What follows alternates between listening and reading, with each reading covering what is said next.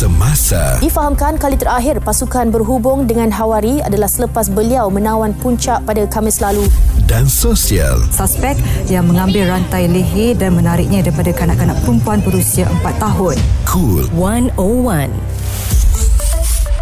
Assalamualaikum. Hai semua. Selamat mendengarkan Spektator Sukan di Cool 101 bertemankan saya Hanif Miswan. Ini hujung minggu terakhir secara simboliknya bagi tahun 2023 dan juga Spektator Sukan yang terakhirlah untuk anda dengarkan di tahun ini. Sangat besar hati ya untuk bersama-sama dengan anda sepanjang tahun ini untuk kita berkongsi isu-isu sukan. Ramai jugalah tetamu yang kita pernah bawakan sepanjang Spektator Sukan 2023 ini dengan pelbagai perkongsian yang kami dah bawakan untuk anda. Jadi sepanjang 2 jam pada hari ini untuk anda mendengarkan Spektator Sukan bertemankan saya ini, kita akan recap kembali berkenaan dengan sukan yang berlaku dalam dan juga luar negara, pencapaian atlet-atlet negara kita, bagaimana senario sukan yang berlaku dari sudut pengurusan pemain, ada juga kita kehilangan permata-permata sukan dan juga legenda-legenda sukan dan juga post-mortem tentang apa yang berlaku dalam semua tamasha sukan yang besar yang berlangsung sepanjang tahun 2023 ini. Banyak yang saya nak kongsikan kepada anda, banyak juga yang anda pastinya ingin rewind kembali, recap kembali berkaitan dengan sukan tanah air untuk 2023 ini. Jadi jom terus dengarkan Spektator Sukan hanya di Cool 101. Helikopter cuma boleh bantu kita setakat 7,000. Okay. Di 8,000 meter kita terpaksa dibawa turun. Di sinilah diskusi semasa dan sosial. Cool 101. Spektator Sukan recap untuk tahun 2023 bertemankan saya Hanif Miswan. Okey, jom kita mulakannya untuk sukan 2023 sepanjang tahun ini yang bakal melabuhkan tirainya beberapa hari saja lagi ini. Jadi pelbagai kejadian dalam arena sukan di Malaysia dan juga di luar negara telah pun berlaku ya.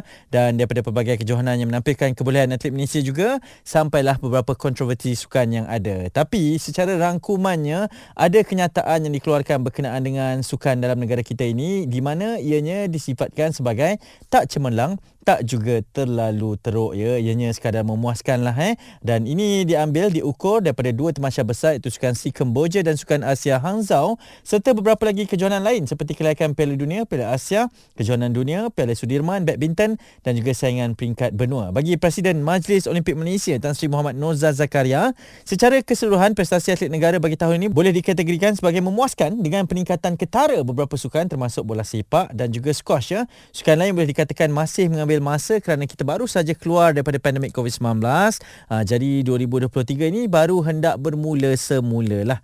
Reset lah ya. Dan ujar Tan Sri Norza lagi, 2023 turut dijadikan sebagai petak permulaan buat Menteri Belia dan Sukan Hannah Yeoh yang melakukan pelbagai perubahan kepada sukan untuk membawa ke arah yang lebih positif. Antara contoh pendekatan yang dilakukan adalah mengiktiraf sukan tempur sebagai aktiviti sukan di sekolah dan bukannya badan beruniform seperti sebelum ini.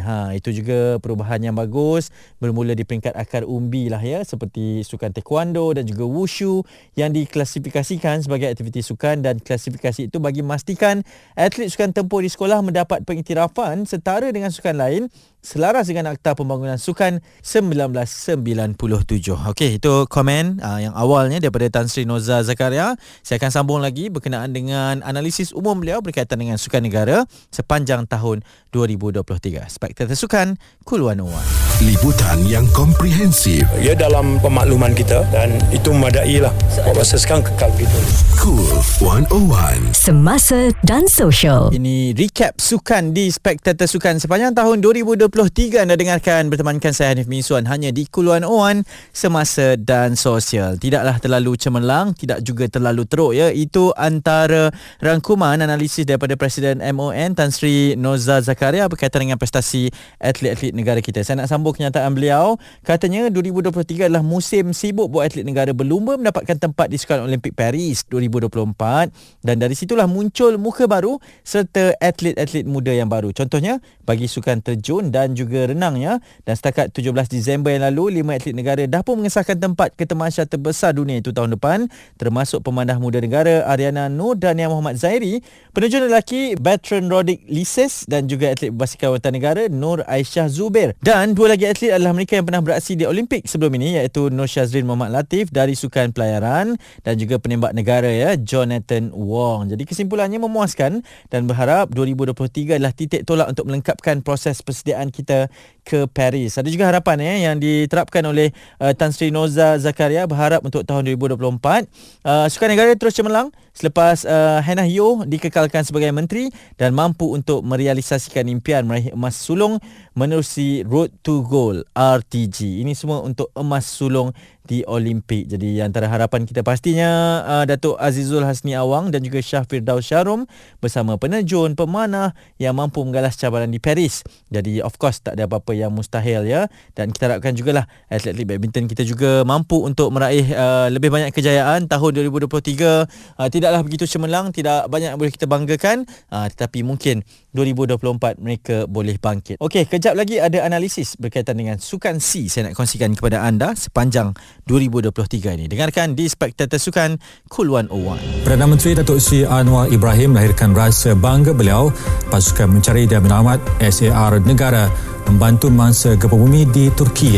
Perspektif 360 darjah. Cool 101. Semasa dan sosial. Kita Sukan bertemankan saya Hanif Miswan. Pada hari ini kita bawakan kepada anda rangkuman sukan sepanjang tahun 2023. Ini sempena hujung minggu terakhir dan juga episod Spektator Sukan terakhir untuk tahun 2023. Okey, kita nak cakap berkenaan Tamasya Sukan Si 2023 yang berlangsung daripada 5 hingga 17 Mei di Phnom Penh, Kemboja, yang di mana terdapat 580 44 acara daripada 36 jenis sukan yang dipertandingkan pada penganjuran edisi kali ini.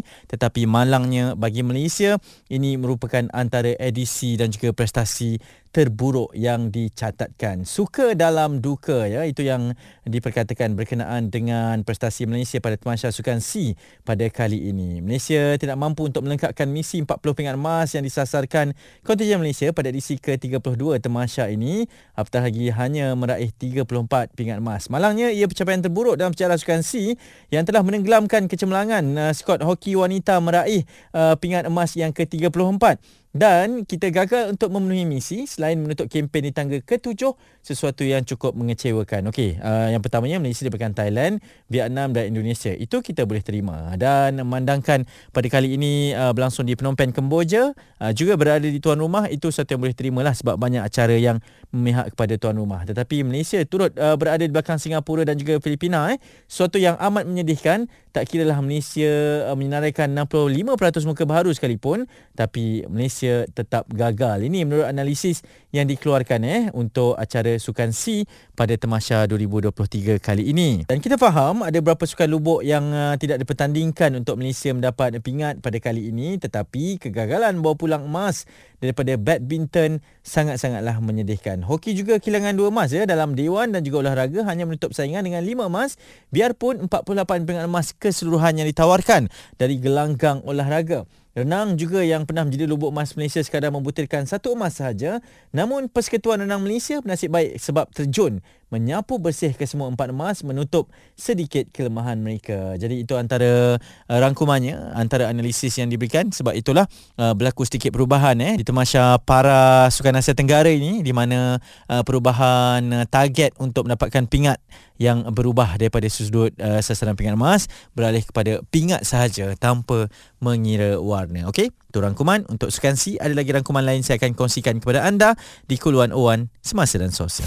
Informasi yang semasa dan sosial. Seperti di belakang saya ini, yang mana kawasan Bazar Ramadan yang dilaporkan antara yang teruk terjejas. Tiada syok sendiri. Cool 101 Semasa dan Sosial. Anda masih mendengarkan Spektator Sukan Istimewa pada hari ini bertemankan saya Hanif Miswan. Kenapa istimewa? Sebab kita nak rangkumkan pencapaian, perjalanan, insiden-insiden dan juga perkara yang berlakulah dalam sukan sepanjang tahun 2023. Dan kita nak simak apa yang berlaku ketika Tamasya Sukan Asia Hangzhou 2023 Dan Sukan Asia ni sepatutnya berlangsung pada tahun 2022, tetapi telah ditunda ke 23 September sampailah 8 Oktober 2023, sekaligus dikenali sebagai Sukan Asia 2023. Sebab tu berlangsung pada kalender tahun yang sama dengan Sukan C. Jadi Sukan Asia 2023 ini ditangguhkan berikutan penularan pantas COVID-19 di dalam dan juga sekitar bandar tuan rumah Hangzhou di China pada tahun lepas.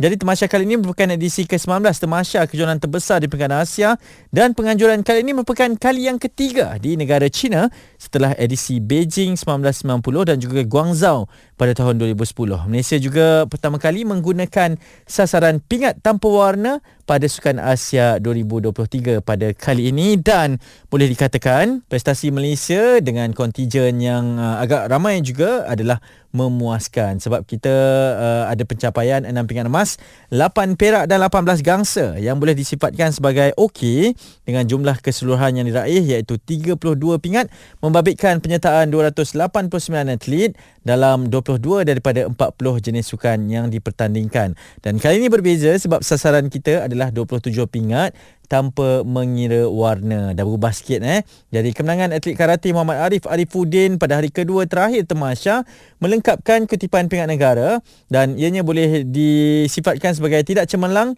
tapi tidak juga mengecewakan, sebab kita mengulangi pencapaian pingat emas di Busan, Korea Selatan pada tahun 2002 dengan pencapaian 6 emas, 8 perak dan 16 gangsa. Tetapi pencapaian ini gagal untuk mengatasi persembahan ketika edisi ke-18 di Jakarta Palembang apabila kontijen negara meraih 7 emas, 3 perak dan 16 gangsa. Okey, itu rangkuman Sukan Asia 2023. Spektator Sukan Cool 101. Hanya yang terkini. Mengulas hala tujuannya selepas ini, Khairi mengakui menerima pelawaan parti lain namun enggan membuat keputusan ketika ini. Cool 101, semasa dan sosial.